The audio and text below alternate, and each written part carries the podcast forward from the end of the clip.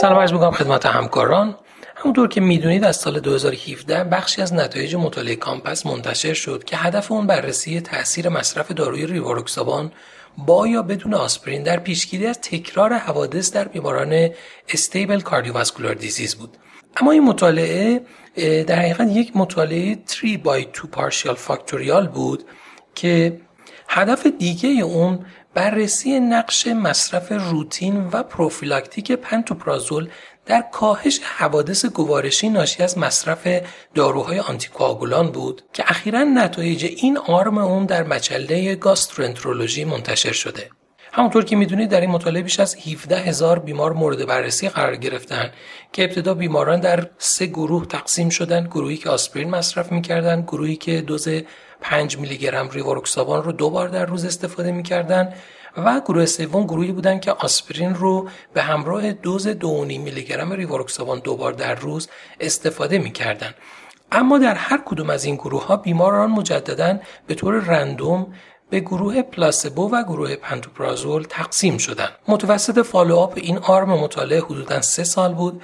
بیمارانی که وارد مطالعه نشدند و exclude شدن بیمارانی بودند که نارسایی کلیوی شدید داشتند، بیمارانی که نارسایی قلب شدید داشتند، بیمارانی که high risk برای خونریزی در هر نقطه از بدن بودن همچنین بیمارانی که نیاز به dual therapy داشتن حالا dual anti therapy یا dual antithrombotic therapy نیاز داشتن و نهایتا بیمارانی که طبق نظر پزشک معالجشون حتما نیاز به مصرف پنتوپرازول داشتن. primary outcome مد نظر مطالعه زمان بروز اولین حادثه upper GI بود که شامل مجموعه خونریزی های واضح گوارشی خونریزی های گوارشی آپر جی آی خونریزی های مخفی و بیش از چهار اروژن گاسترودئودنال علامت دار همچنین انصداد فوقانی دستگاه گوارش و پرفوریشن گوارشی بود. نتایج نهایی این مطالعه نشون داد که مصرف روتین و پیشگیرانه پنتوپرازول سبب کاهش پرایمری اوتکام ها نشد.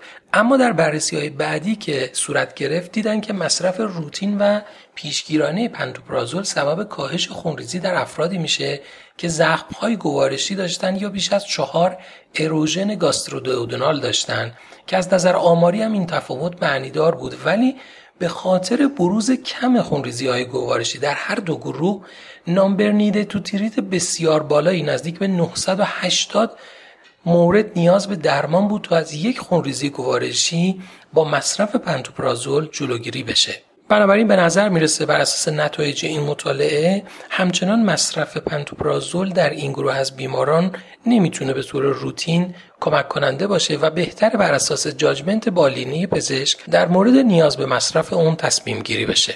ممنونم از توجه شما.